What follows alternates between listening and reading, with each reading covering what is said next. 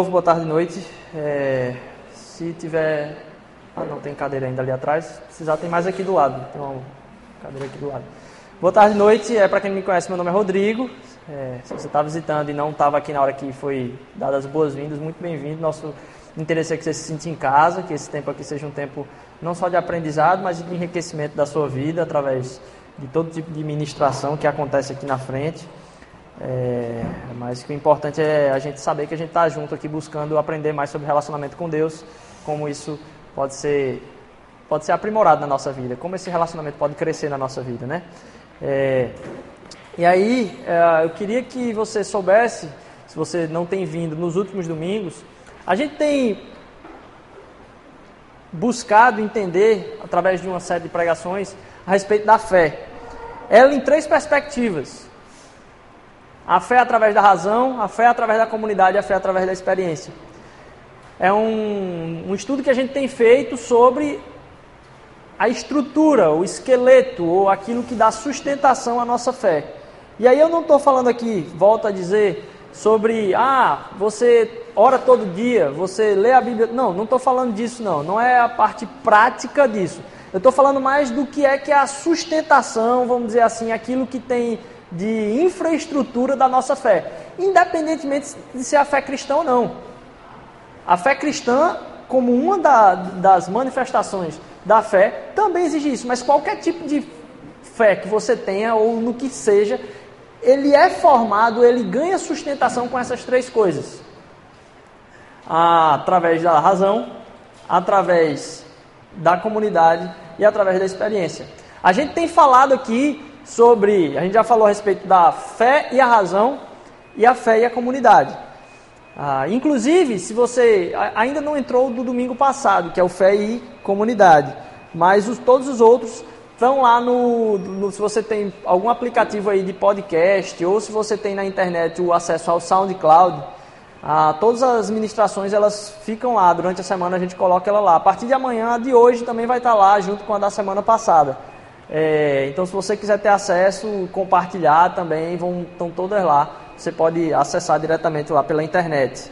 É, a gente gravou, acho que desde o início do. Desde janeiro. Desde janeiro a gente tem gravado aí a maior parte das, das ministrações. É, e a gente falou sobre fé e sobre comunidade e hoje a gente vai falar sobre experiência. Antes da gente começar, eu queria poder orar com você. É, nesse momento, Deus possa estar guiando esse tempo aqui também. Pai, eu te agradeço porque a gente quer continuar nesse espírito de adoração, Senhor Deus. A gente quer continuar entendendo mais, Senhor Deus, como o Senhor se relaciona conosco, Pai.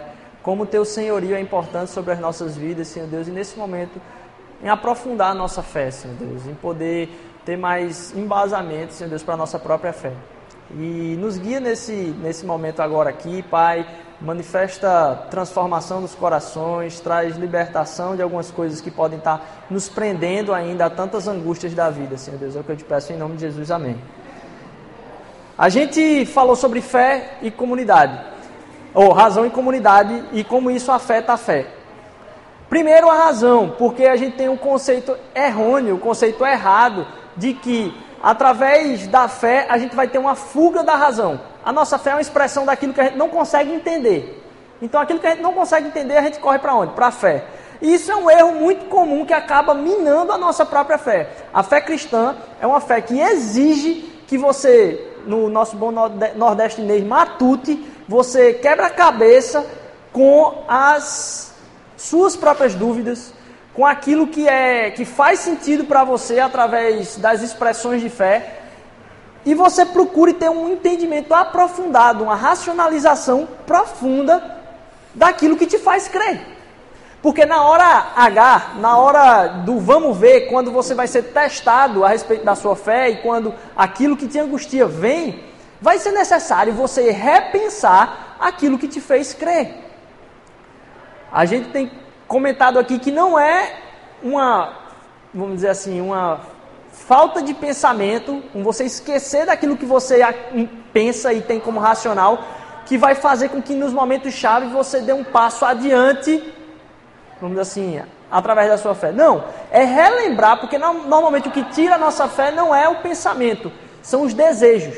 Aquilo que é desejo é que faz com que a gente assim, fuja daquilo que são os nossos. Sabe aquela fé, aquela fé certa que você tem, que você tem que fazer a dieta, que você tem que parar de comer X ou Y, mas na hora da festa, você dá de cara com aquela cobertura de bolo, aquele chocolate, alguém te oferece durante a semana aquela sobremesa, o que faz você tem plena consciência que faz todo sentido que você precisava manter aquilo.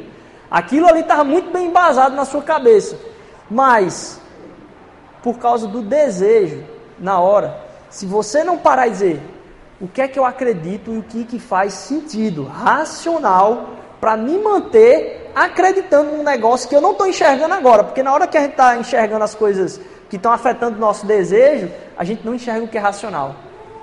Então, para manter a fé, um dos aspectos da nossa fé, independentemente do que seja, é a própria razão. E eu estou falando aqui de um ponto de vista que eu acredito que a coisa mais racional que você pode fazer na sua vida é estudar o Evangelho. Porque não tem nada mais racional que explique como o mundo acontece, como a nossa própria vida manifesta-se em, vamos dizer assim, necessidades e satisfações do que o próprio Evangelho as nossas restaurações, não tem nada que explique mais isso. Então, para mim, a coisa mais racional que existe é o próprio Evangelho, para explicar como eu vivo e como todos vivem. Para mim, é a coisa mais racional que, que pode existir.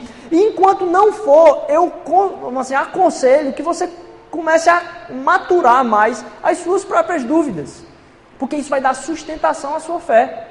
Se você não tem um estudo aprofundado do como aquilo que você vai comer que está fora da dieta vai afetar a sua dieta, e se você não tem como um estudo aprofundado de como aquela sua dieta é importante para você, assim, a dúvida na hora do desejo, meu amigo, não tem quem, quem, quem tire.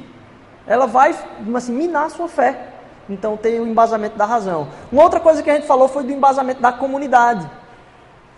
Porque esperar que aquilo que eu acredito seja manifestado em prática por quem eu conheço, me dá um reforço da minha própria fé. Então, caminhar sozinho nesse aspecto vai ser um minar da minha e da sua fé. Quanto mais a gente caminha e busca encontrar pessoas que vivam expressamente aquilo que acreditam e que a gente compactua com aquilo que ela, que ela acredita também, mais a sua fé vai ser reforçada. A sua fé vai ganhar um novo vigor. E quanto mais você caminha sozinho, você acha que aquilo que você resolveu com a sua razão é o bastante para ter que.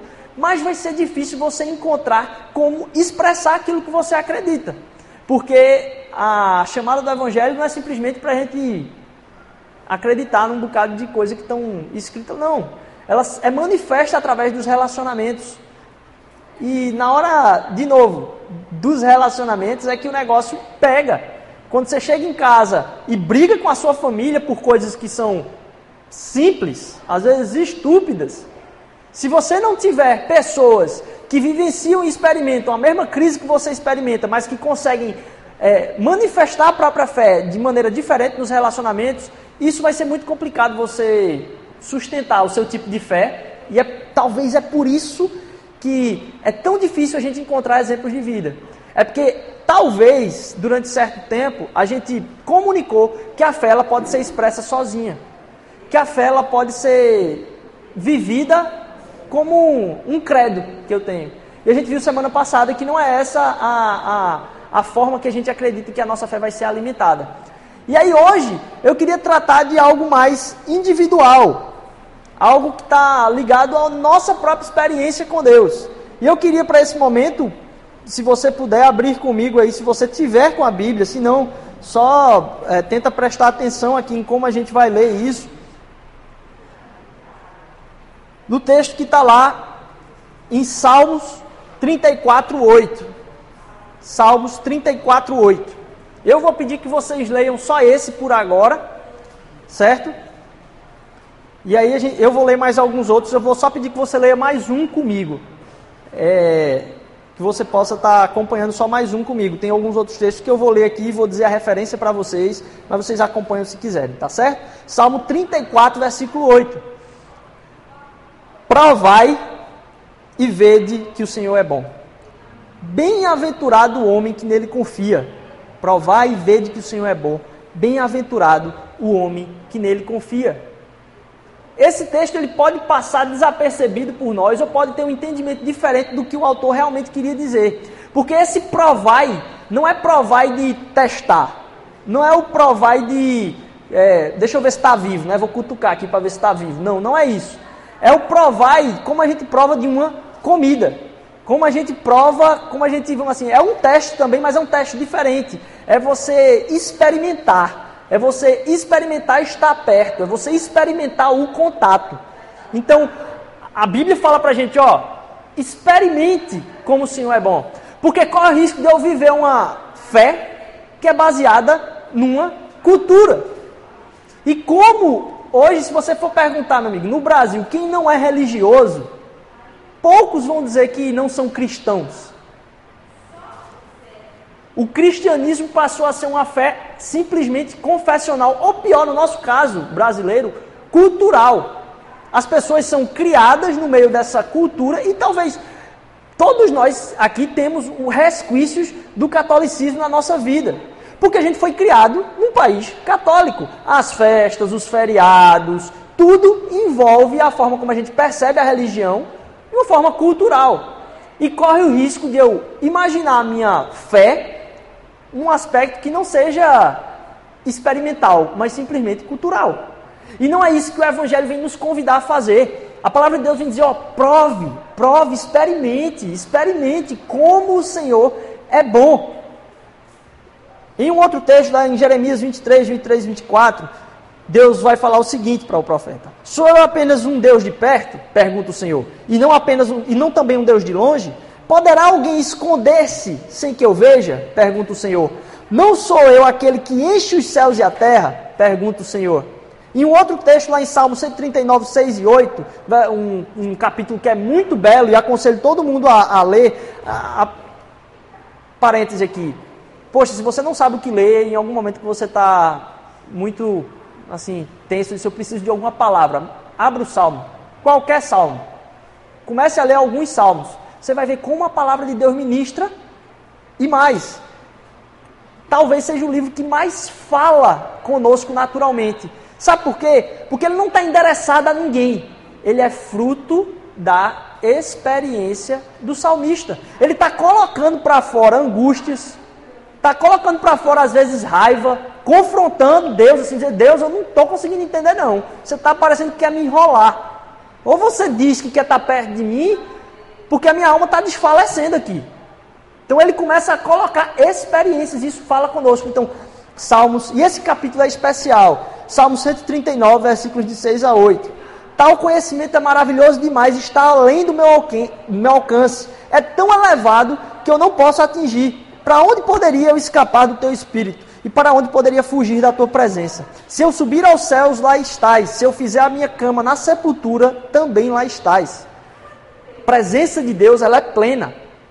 E a consciência disso é que vai fazer com que eu consiga experimentá-lo.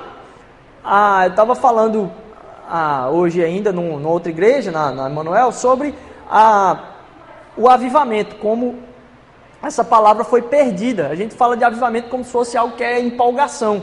Alguém que vai para um. Talvez as pessoas entendam o avivamento como o estilo de música que alguma igreja proclama. E por falar nisso, né, hoje aqui o culto tá do fogo, porque tá quente, né, assim, então, assim, nome de negócio aqui tá, sabe aquele povo que fala, o culto tá do fogo, pronto, é aqui. E aí eu até abro um outro parênteses, abro até um outro parênteses assim, a gente está em oração, essa semana a gente vai começar é, a, a mudar algumas coisas aqui, inclusive em reforma. E isso exige de nós um compromisso financeiro que está além daquilo que a gente experimenta hoje. Aquilo que a gente quer fazer aqui, e eu a gente tem uma das coisas que mais tem preocupado a gente é com que objetivo a gente vai fazer isso. Porque corre o risco da gente colocar campanhas aqui, colocar coisa para que a gente diga, não, vamos tornar esse lugar mais confortável. E não é esse o nosso objetivo.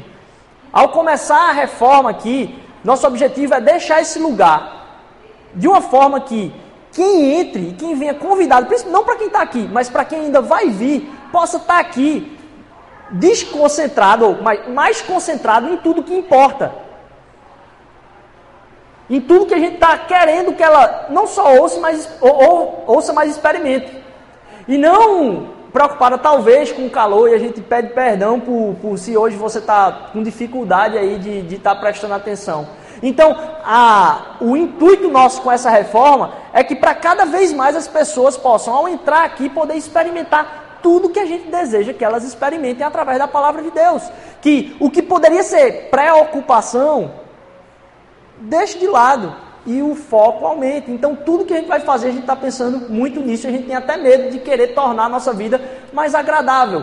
É muito legal, mas não pode ser o nosso foco. E a gente está batalhando por isso, a gente vai começar isso aí. Então peço que vocês estejam em oração. A partir da semana que vem a gente vai comunicar aqui para vocês, inclusive as necessidades. Apesar de começar essa semana já com algumas coisas urgentes, semana que vem a gente vai apresentar aqui tudo que precisa ser feito. É um valor estimado um pouco além do que normalmente a gente poderia fazer, mas a gente acredita que vai abençoar demais, não só a nossa vida, como a vida desse bairro. As pessoas já começaram a a, a inclusive, se envolver com grupos de, de, que atuam no bairro, que não são cristãos, inclusive, e inclusive a gente poder oferecer esse espaço para eles aqui, para que o bairro possa ser transformado e a nossa igreja possa servir o bairro também, nesse aspecto.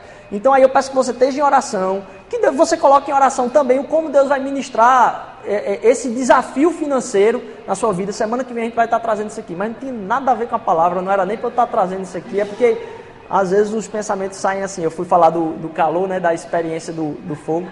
E aí já entra essa questão, porque a gente vai ter que trocar ar-condicionado. Só de ar-condicionado já é um valor exorbitante. Mas, e a gente dá graças a Deus já, porque Deus tem derramado graça. Pessoas têm contribuído, pessoas têm feito contribuições que eu digo, rapaz, eu não, não entendo como é que o Senhor pode abençoar a gente dessa forma assim. E a gente acredita que Deus vai derramar através das nossas vidas isso, mas vai exigir um desafio maior ainda nosso. E a gente vai acabar também metendo a mão na massa. Eu vou logo dizendo, a gente vai ter que meter a mão na massa aqui.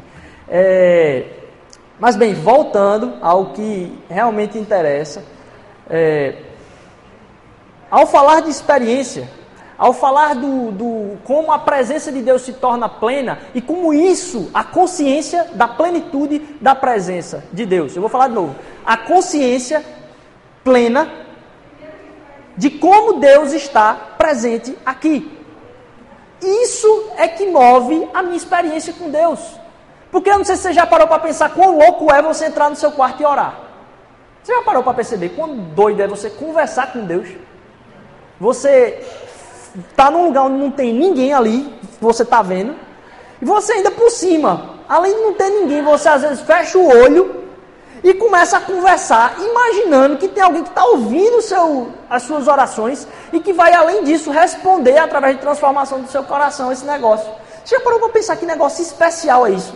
E quanto mais você pensa em como é estranho esse negócio, e se for verdade, tem que mexer com as minhas bases, é que eu digo, nossa, Deus está plenamente aqui. Isso é um negócio muito doido. Orar é um negócio muito doido. E quando você percebe, nossa, isso é real mesmo, é que você toma consciência plena da presença de Deus na sua vida. Então, experimentar Ele, ou ter as experiências com Deus, vai dar uma estrutura maior para a nossa fé.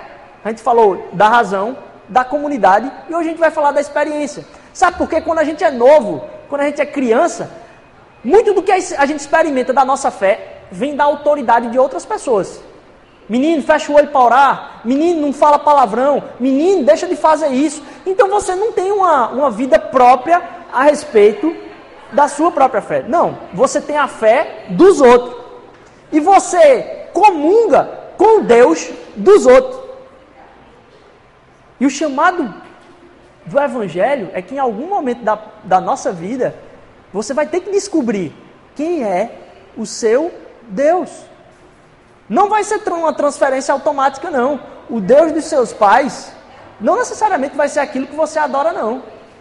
Pode ser aquilo que você confessa. Você pode dizer. Aí você até inventar não praticante, certo? Tá bom, vou, vou aqui fingir que eu acredito, que faz alguma diferença. O que, que adianta a pessoa ser não praticante de alguma coisa? Eu sou jogador de futebol não praticante. Sou um corredor não praticante. O que é que isso tem de alteração para a minha vida? Nada. Então, assim, você entender o quanto a experiência vai fundamentar a sua fé é importante. É necessário porque você toma agora. Eu posso chamar esse Deus de meu Deus. E aí eu queria falar de três aspectos, ou como uma vida é transformada pela experiência. A vida de experiência com Deus ela é transformada em três aspectos. Ela é transformada numa vida. Isso pode ser aplicado, inclusive, de qual é o fruto ou o produto de um avivamento. Porque o produto de um avivamento é a experiência com Deus. E o produto do avivamento, ou o que ele causa na minha vida, são três coisas. Essa experiência com Deus é uma vida de arrependimento, uma vida de fé e uma vida uma vida de poder. São três coisas que a experiência com Deus traz. Essa consciência plena da presença dele. Uma vida de arrependimento, uma vida de fé e uma vida de poder. Primeiro, uma vida de arrependimento. Porque a gente tem a ideia que a experiência com Deus é ser mais uma aura santa, né? Ter aquela aura mais a forma de falar, aquele evangeliquez. É, aquela pessoa é uma pessoa espiritual, uma pessoa que fala da conversa, isso não, não existe. Não existe pessoa mais espiritual do que outra, não. Existe gente que está derramando mais fruto espiritual do que outras pelo contato de experiência com Deus. E isso não se dá na forma de falar, não. Porque mais do que um linguajar correto, ou um linguajar que a gente chama de santo, Deus quer um linguajar sincero na nossa vida daquilo que é o nosso relacionamento com Ele. Então, a gente pode confundir que a vida de experiência com Deus, ou até mesmo o avivamento, se dá através do tipo de música que se toca, da forma como um pastor prega, ou que alguém vem falar da palavra de Deus, e você diz, não, aquele culto ali é avivado, aquele negócio ali tem um avivamento acontecendo ali. Da quantidade de pessoas que têm se juntado naquele lugar. A palavra de Deus não vem falar de avivamento como algo que vai ser expresso num tipo de louvor, numa empolgação. Não, muito mais do que empolgação, o avivamento tem a ver com arrependimento. Porque na medida que eu me arrependo dos meus pecados, eu entendo cada vez mais a profundidade do amor de Deus por mim. Então, apesar de você ter se convertido lá atrás, ou talvez você não ter se convertido, isso até prejudica, outro parênteses aqui, isso até prejudica quem pensa em começar um relacionamento com Jesus Cristo. Ela pensa de, ah, se eu aceitar Ele, eu vou ter que amanhã ser todo certinho. E às vezes é isso que a igreja proclama. Quando na verdade, quanto mais profundo eu tenho um relacionamento com Deus, mais eu me arrependo. Então, o requerimento para o acesso ou o relacionamento com Jesus Cristo é só o arrependimento. Não tem nada mais que isso. É tanto que João Batista, quando vem preparar o caminho reto para o Messias, ele vai proclamar o batismo de arrependimento. E é um negócio muito doido, porque as pessoas iam para o Rio Jordão, e lá, em Mateus, capítulo 3, vai dizer que ele estava. Todo mundo chegava lá e confessava os pecados. Agora imagine isso em público, assim, no meio do rio, lá perto da cidade. Acontecia a confissão dos pecados acontecia o arrependimento. E a gente acha que depois da conversão está tudo resolvido. Não! A conversão é o início de uma caminhada de arrependimento. E quanto mais profundo você tem de experiência com Deus, mais você vai se arrepender. Não você vai pagar de bonitinho e de santo na frente dos outros. Não, você vai pagar de real, que é um cara que não prestava, mas que Deus está transformando através do Evangelho. É, eu já disse para vocês, eu costumava falar quando namorava com Paloma que é, se não fosse o evangelho eu estava preso. Eu já, tava, já tinha sido preso há muito tempo. Ela, né, não, não. Aí foi ela se casar e ela dizer, é verdade, amor. Se tu não fosse, não fosse a graça de Jesus me segurando de fazer aquilo que eu gostaria de fazer, e que agora ela está comigo o tempo todo e pode ouvir da minha boca algumas vezes escapulir essas coisas, eu não estava aqui normal, não, amigo. Com certeza eu estava preso, eu tenho a plena consciência disso. Então, o Evangelho vem transformar a minha consciência a respeito de mim mesmo, do como eu preciso me colocar como humilde. Porque uma caminhada sem arrependimento é o que vai produzir uma religiosidade na vida das pessoas, que é aquela que julga e não que transmite misericórdia. Então, primeiro, o que a experiência com Deus vai produzir para a gente entender e não ficar imaginando aquela pessoa espiritual, e eu vou falar mais dessa pessoa espiritual um pouco mais à frente, é que é uma vida de arrependimento. Então não tem a exigência do ser, tem a exigência do se arrepender. Quanto mais eu me arrependo, mais eu entendo. Até porque uma igreja que se esquece, que a gente às vezes usa assim a imagem da igreja da cruz para conversão. O cara que não acreditava naquilo, aí acredita na cruz e a, igreja, a cruz foi para a conversão dele. Uma igreja que não procura se aprofundar no arrependimento, jogou a cruz fora. E a gente precisa da cruz todos os dias, de entender o amor dele, que aquilo foi por mim, que aquilo ali foi profundo, porque eu não consigo atender às expectativas da perfeição que uma vida exige. E eu não preciso ficar me cobrando a perfeição, não, eu preciso ficar me cobrando o arrependimento daquilo que eu enxerguei na minha natureza, não daquilo que eu fiz, mas daquilo que eu sou. Que às vezes a gente quer se arrepender de uma coisa que fez, quando na verdade a gente está se arrependendo da consequência que aquilo teve na vida da gente. E Deus não quer isso. Senhor, foi mal. Desculpa aí, pisei no teu pé. Não, não foi isso. Eu sou uma pessoa que pisa em pés. Esse é o meu problema. Eu não me, me, assim, me arrependo de uma pisada no pé de Deus. Não. Eu sou uma pessoa que gosta de pisar em pé. Eu tenho que transformar minha natureza pelo Evangelho. Eu não faço alguma coisa, eu não grito com alguém num conflito. Porque aconteceu. Foi mal, Deus. Não. Eu sou essa pessoa que faz isso. Então eu começo a entender que a transformação vem do meu próprio ser uma vida de arrependimento. É a primeira coisa que o Evangelho vem trazer através da nossa experiência com Deus. E isso vem fortalecer a nossa fé. Quer fortalecer a sua fé? Procure se arrepender. E se arrepender não é ter muita tristeza no coração por algo que fez, como a gente está falando. Porque o arrependimento ele exige empenho no sentido contrário. Se você sofre muito pelo que fez, mas não tem empenho em caminhar no sentido contrário, você não se arrependeu, você está triste, é diferente. O arrependimento diz: Senhor, eu quero caminhar no sentido contrário. E não é se tornar perfeito no sentido contrário, é dar um passo para o sentido contrário. Porque Deus não quer que você caminhe até o final, não. Ele quer que você dê o primeiro passo. Então, empenhar-se no sentido contrário. Isso é arrependimento. Então, me arrependi.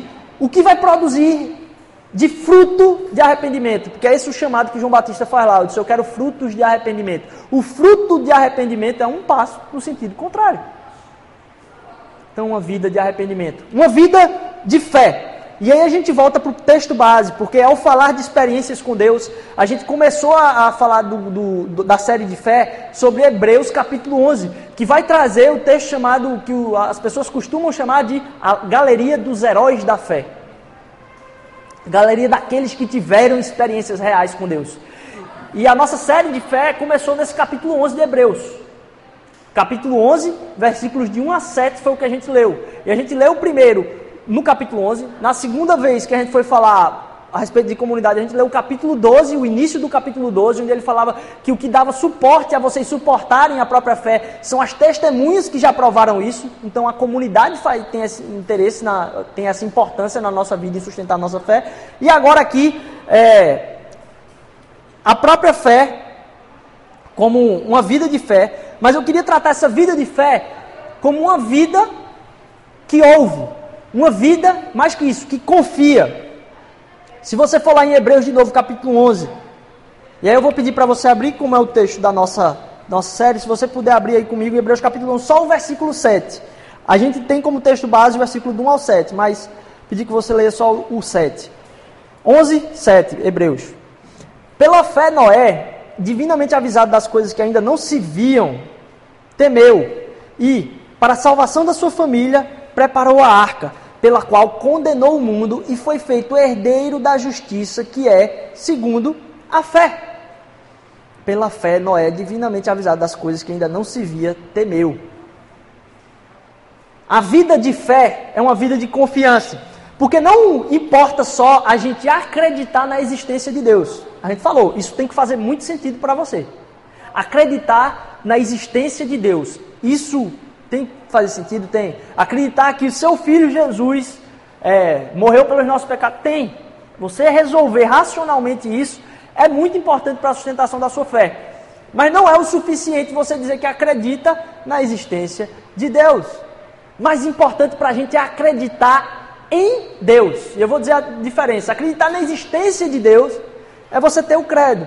Acreditar em Deus é confiar nele num sentido de relacionamento. Porque tem gente que você conhece no trabalho que você não confia. Você não acredita no que expressa. E quando eu começo a me relacionar com Deus, se eu começo a ver, poxa, esse cara que está falando aqui, eu acredito ou não no que ele diz. Eu acredito nele, eu confio nele.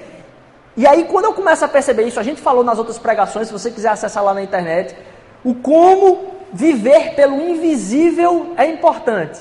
O como a realidade que é invisível é importante para a nossa vida cristã, muito mais para aquilo que a gente vê. Porque você pode estar tá vendo alguma coisa e às vezes Deus diz outra coisa diferente. E aí você tem que entender em quem você confia, em quem você acredita. O texto vai dizer que Noé acreditou nas coisas que foram divinamente reveladas, mesmo quando ele não via e temeu. Eu começo a imaginar Noé não como alguém que estava no meio do, do furacão lá, do furacão lá que passou agora o Matthew lá pelo, pelo Haiti e disse, rapaz, vou ter que preparar uma arca aqui. Não, acredito que Noé estava meio no tempo assim, serra talhada, passarinho cantando, mandar, Frodo Mandacaru lá, brochando lá, tudinho brotando lá, e aí, no meio de um sol a pino, chega alguém e diz para ele, construa uma arca. O sol de rachar a cabeça. E ele vai e diz, em quem eu vou confiar. Eu vou começar a construir um negócio aqui que não tem sentido por aquilo que eu vejo. Mas eu confio nele. E aí eu começo a construir isso. E Noé temeu quando ainda não se via. Não, o texto não fala isso, mas eu tenho certeza que quando o negócio tava, o bicho estava pegando, e talvez Noé tenha sido assim, ridicularizado, quando o bicho estava pegando mesmo, a chuva estava caindo, eu tenho certeza Todo mundo temeu. Porque quando você vê, você teme. A questão é a gente acreditar que a gente tem que temer ou confiar plenamente quando Deus fala conosco. Então tem uma fé muito mais do ouvir, viver as coisas que não se que não se veem. E a gente falou aqui que Paulo nos recomenda não caminhar por vista, mas ser guiados por fé. O que é contrário da fé não é a falta de razão, ou não é a, vamos assim, a razão racional. O que é contrário da fé é aquilo que a gente vê. Porque a fé exige que a gente confie em algo que a gente não está vendo no momento. E que não é que não é racional, é muito racional. Porque se você não, se você trabalhou com você racionalmente precisa confiar no que aquele cara fala para você, você tem que confiar. Se você não trabalhou isso racionalmente na sua cabeça, naquele momento você não vai dizer, eu vou ouvir, eu vou confiar. Então há diferença em acreditar na existência de Deus e confiar nele, em ouvir ele quando ele fala conosco. E essa experiência com Deus transforma nossas vidas, porque eu acredito hoje que tem muita igreja que acredita na existência de Deus, com pouca gente que confia realmente nele. Porque ele vai dizer para você, meu amigo, o que é que você pode fazer, o como você deve entregar seu coração para o seu namorado, para a sua namorada, para aquela pessoa que está querendo casar com você, o como você deve entregar o seu corpo para essa pessoa. Eu vou confiar no que eu estou desejando ou no que ele fala para mim? Ah, senhor, mas não faz sentido agora. Pode não estar tá vendo, porque o seu desejo está ali borbulhando. Mas eu vou ouvir o quê? O que é que eu devo fazer? O que é que eu devo até mesmo contar como eu devo confiar nas pessoas? Que palavras confiar nas pessoas? Que histórias contar para elas? Porque às vezes eu tenho vontade de contar algumas coisas que eu sei que vai ser levado por mal, que vai ser difamado, às vezes a respeito de outras pessoas. Eu, eu, eu tenho que ouvir quem? Eu ouço a Deus ou eu ouço aquilo que eu tenho vontade de fazer na hora? O que eu estou vendo? E Noé acreditou naquilo que era divinamente revelado antes mesmo de ver e creu. Então, uma vida que é de fé, uma vida que é de confiança, uma vida que vem pelo ouvir. E por último, a experiência vem trazer para a gente a experiência com Deus, vem trazer uma vida de poder. Porque a gente corre o risco de imaginar que as pessoas, de novo, espirituais, eu tinha, uma, eu tinha uma noia com isso, bicho. Porque você chegava nos lugares e as pessoas contavam experiências com Deus fantásticas, sabe? Aquele negócio que Deus falou de um jeito mirabolante com a pessoa. E eu ficava assim que muitas vezes eu não tinha esse mesmo testemunho na minha vida. Eu dizia, rapaz, que negócio mais, mais doido. E eu começava a criar uma imagem de experiência com Deus que era atrelada a coisas sobrenaturais, assim, quando eu não entendia que o meu arrependimento é sobrenatural. Uma vida arrependida me aproxima de Deus de uma forma tremenda eu começo a experimentar o relacionamento com Ele e eu tenho relacionamento e experiência com Deus para sustentar a minha fé através do meu próprio, meu próprio arrependimento, através da minha nessa, ou a minha, vamos assim, meu passo de fé de ouvir Ele ao invés do meu desejo. Isso me aproxima na experiência com Deus e aquilo fortalece a minha fé. Ah, e, é, e é por isso, eu vou fazer um outro parêntese, é por isso que o jejum é pouco entendido na comunidade. O jejum não vem te tornar você mais espiritual, não vem fazer com que as coisas aconteçam na sua vida, não. O jejum vem fazer com que você tenha maior discernimento do relacionamento com Deus, porque você está trocando aquilo que está cutucando a sua cabeça e dizendo, você tem que fazer isso agora para fazer algo diferente. Você está treinando o seu corpo a esse ouvir muito mais a voz de Deus do que as suas necessidades físicas. Seja alimento, seja vontade de tocar nesse bendito celular que não para na nossa vida, deixar de acessar aplicativo tal, parar de acessar qualquer tipo de site que está permitindo com que você não consiga dormir cedo, que muitas vezes é o meu caso, e faz com que seu outro dia seja prejudicado por isso mas o seu desejo continua naquilo ali, tomar algum tipo de coisa ou comer algum tipo de coisa que tem prejudicado a sua saúde e você não consegue se libertar daquilo. Então, quando você diz, olha só, quem manda nesse corpo aqui não é você, desejo, quem manda nesse corpo aqui é Deus. E eu vou fazer, eu vou parar isso aqui só para mostrar para você que Deus pode controlar os meus desejos. Isso me aproxima em experiência com Deus. Isso traz uma proximidade de entendimento do ouvir mais a Ele do que as minhas próprias necessidades. Uma vida de arrependimento, uma vida de fé, de ouvir, de confiar, uma vida de poder. E eu ficava nessa de ah, aquela pessoa mais espiritual. E eu não entendia que a experiência com Deus não está atrelada a essas coisas. Está muito mais atrelada a essa simplicidade do que a gente acabou de conversar aqui. De como é esse dia a dia, com a própria profundidade da presença ou a consciência plena de que Ele está presente. Porque se eu tenho a consciência plena de que Ele está presente, eu vou me arrepender. Eu não consigo chegar perto dele e olhar para ele e não me arrepender. Eu não consigo imaginar a consciência plena aqui da presença dele e não ouvir mais a ele do que os meus desejos. E o poder de Deus vem pela prova da sua palavra. Porque às vezes a gente quer esperar o resultado das coisas e a gente não investe no que não é visto de novo e não acredita no poder dele. E uma vida de poder não é uma vida de declarar, não. É uma vida no poder do seu amor.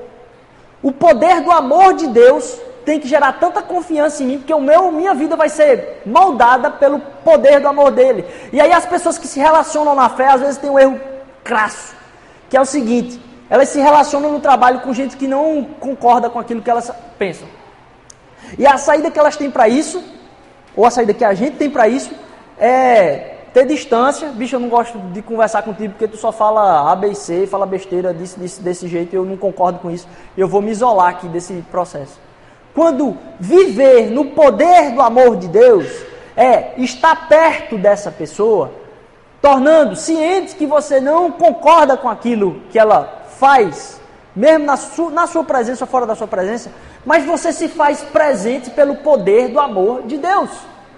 Você vive uma vida de poder no amor de Deus, porque você quer manifestar o poder do amor de Deus alcançar a vida dessa pessoa. Então, apesar daquilo que ela está falando naquele momento, dos lugares que ela está indo, machucar o seu coração, você sacrifica a sua dor para viver no poder do amor de Deus. Você não queria estar ali, aquilo está ali fazendo mal, mas por amor a outra pessoa você vai ficar naquele lugar, porque você vai dizer, não, eu amo você mesmo assim. Tá, bicho, eu não concordo com o que você está fazendo, bicho, eu não me sinto bem estando aqui com você, mas eu vou ficar aqui porque eu quero viver uma vida no poder do amor de Deus.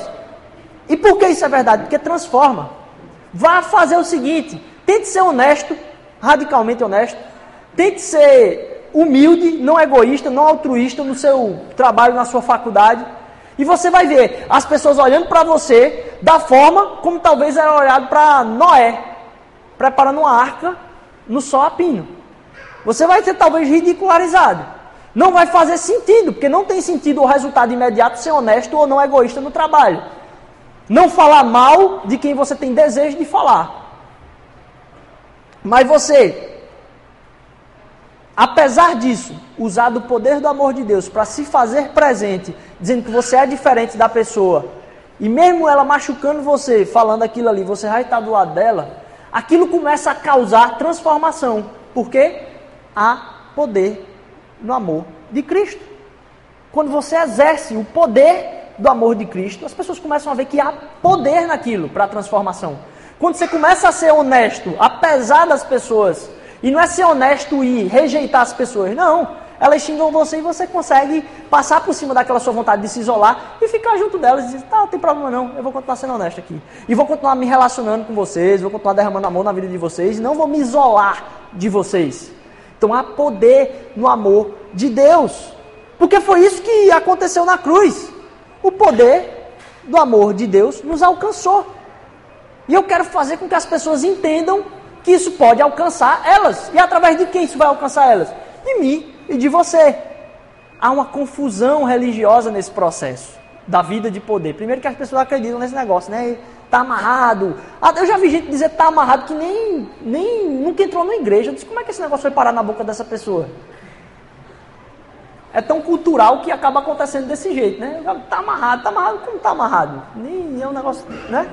E aí, é, a religiosidade toma tanto conta das nossas vidas e da forma como a gente encara que deve ser a nossa fé, que eu começo a, a, a relacionar a fé é o seguinte: a minha caminhada de experiência com Deus e essa confusão daquelas pessoas espirituais é: eu me converto e eu vou trabalhar na minha retidão, na minha corretude, vamos dizer assim, no quanto eu sou correto, trabalhar minha retidão, fazer isso crescer entregar no altar de Deus. Está aqui, Senhor Deus. Olha como eu sou reto agora, em nome de Jesus. Não é esse o chamado do Evangelho. E a gente pode confundir que a santificação é esse processo de aumentar a nossa retidão e entregar para Deus. Quando na verdade a santificação não tem nada a ver com aumentar a nossa retidão. É o entender que toda a retidão já residia em Jesus Cristo. E agora eu não posso alcançar essa retidão. Eu sou grato e arrependido diante da presença de Deus que me aceitou do jeito que eu sou, pela retidão de outro. Então o que eu estou entregando no altar de Deus é a minha incapacidade de me tornar perfeito. E quando eu faço isso, realmente meu coração começa a ficar contrito, começa a ficar arrependido e começa a se voltar mais para Deus. A gente para para achar que essa entrega de retidão é o que vai colocar a gente no caminho da santificação, quando é a própria cruz, como a gente falou lá. A gente imagina, às vezes, até a gente chegando aos pés de Jesus, né? Você chega lá, não sei se vocês têm essa imagem mental, às vezes eu tenho, quando eu estou chegando para me arrepender diante de Deus, eu quero me aproximar dele, você chegando aos pés de Deus, né, e se ajoelhando, tá aqueles pés gigantes aqui na minha frente aqui, e aí eu acho que essa imagem passa pela cabeça de muita gente.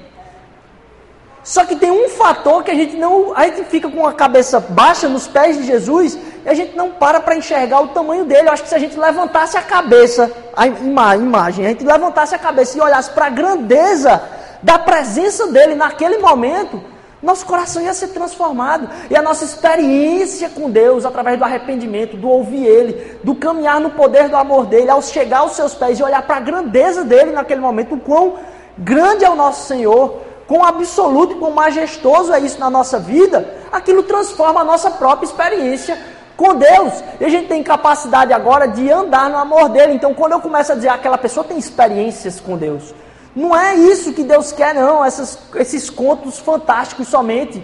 Mas uma caminhada de arrependimento e de transformação. Porque quer milagre maior a transformação do meu e do seu coração? Num coração humilde, egoísta como eu e você somos? Que a gente só pensa na gente? Que a gente nunca está errado, só, só quem está errado é os outros. Eu nunca vi, eu já disse aqui, eu nunca vi ninguém indignado consigo mesmo. O quanto a pessoa está errada. Os conflitos relacionais sempre é indignação quanto o outro está errado. Quando você começa a se indignar consigo, não, só um arrependimento verdadeiro é que faz isso com o nosso coração. Então, caminhar uma vida de arrependimento, uma vida de fé, de ouvir ou confiar, e uma vida de poder no amor de Deus.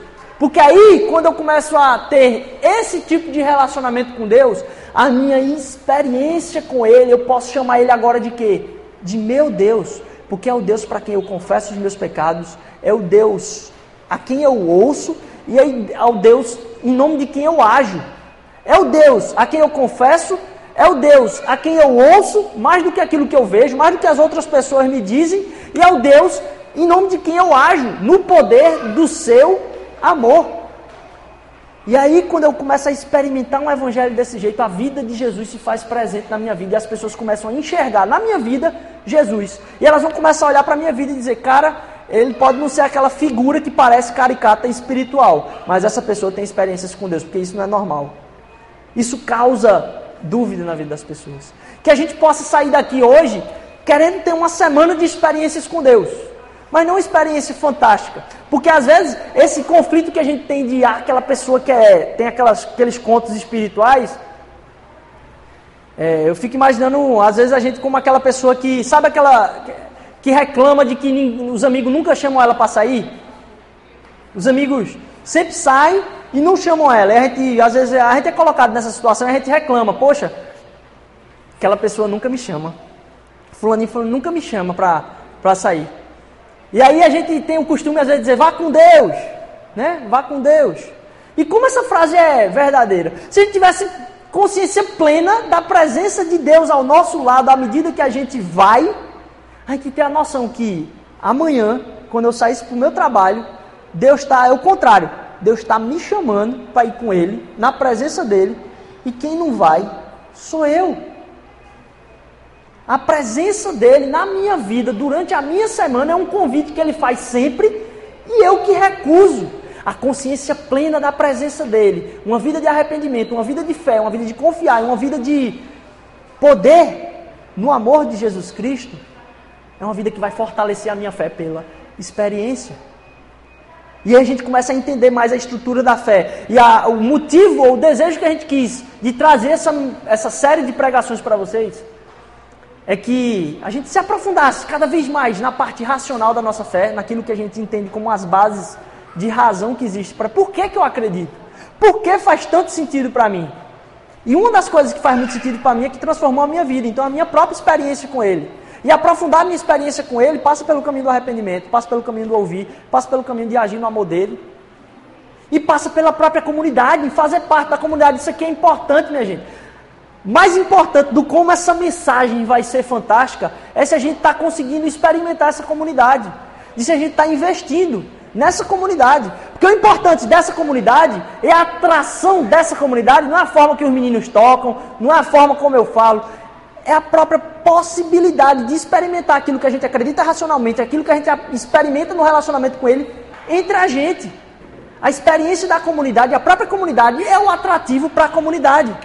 Então, fé, razão, experiência e comunidade. É esse tipo de experiência de fé que a gente quer viver aqui, aprofundando nossas, nossas, nossos sentidos racionais, nossa cabeça nessa fé, aprofundando nossa experiência com Deus e mergulhando nessa comunidade. Porque vai ser difícil, mergulhar na comunidade é difícil, porque a gente é egoísta. Mas vai dar sustentação para a gente. A razão, a experiência e a comunidade. Se eu estou deixando de investir nisso em uma dessas áreas, eu não estou investindo na minha fé. E quer investir na sua fé? Trabalhe racionalmente isso aí. Invista na comunidade e invista em experiências com Deus. Porque Ele está lhe chamando. Amanhã, sair de casa, sair com a consciência plena de que eu vou caminhar no poder do amor dele. Porque esse amor me alcançou e agora pode alcançar outros através da minha vida. Amém? Senhor Deus, abençoa nosso, nossa semana, Pai. Dá uma semana abençoada, Senhor Deus, tanto para nós, Senhor Deus, como para até mesmo aqueles pequeninos, Senhor Deus, nossas crianças que estão aqui conosco hoje, Pai. Vai formando o caráter delas, Senhor Deus. Tanta coisa para influenciar mal a vida dos nossos filhos, Senhor Deus. Faz com que o Senhor possa cuidar, Senhor Deus, da vida deles, Senhor Deus, e inspirá-los, Senhor Deus, a ser voz, até mesmo de correção para a gente. Inspirar através do teu amor, Senhor Deus, a ter pessoas que façam diferença nesse mundo, Pai. A gente quer cuidar deles o máximo possível para que isso aconteça cada vez mais, Senhor Deus. Mas vem também, Senhor Deus, fazer esse convite a, no, a nós mesmos, Pai, de caminhar com o Senhor durante essa semana, de caminhar no poder do Teu amor, Senhor Deus, de caminhar em espírito de adoração ao Senhor, em caminhar entendendo que a experiência contigo, Senhor Deus, vai causar arrependimento na minha vida, vai exigir que eu te ouça, Pai e vai me fazer acreditar no poder do teu amor. Acreditar que investir em aplicar o teu amor no meu trabalho, na minha faculdade, não vai ter resultado visível imediato, Pai, mas vai fazer uma transformação miraculosa nos relacionamentos, Pai. É o que eu te peço, em nome de Jesus, nos dá uma semana no poder do teu amor, amém.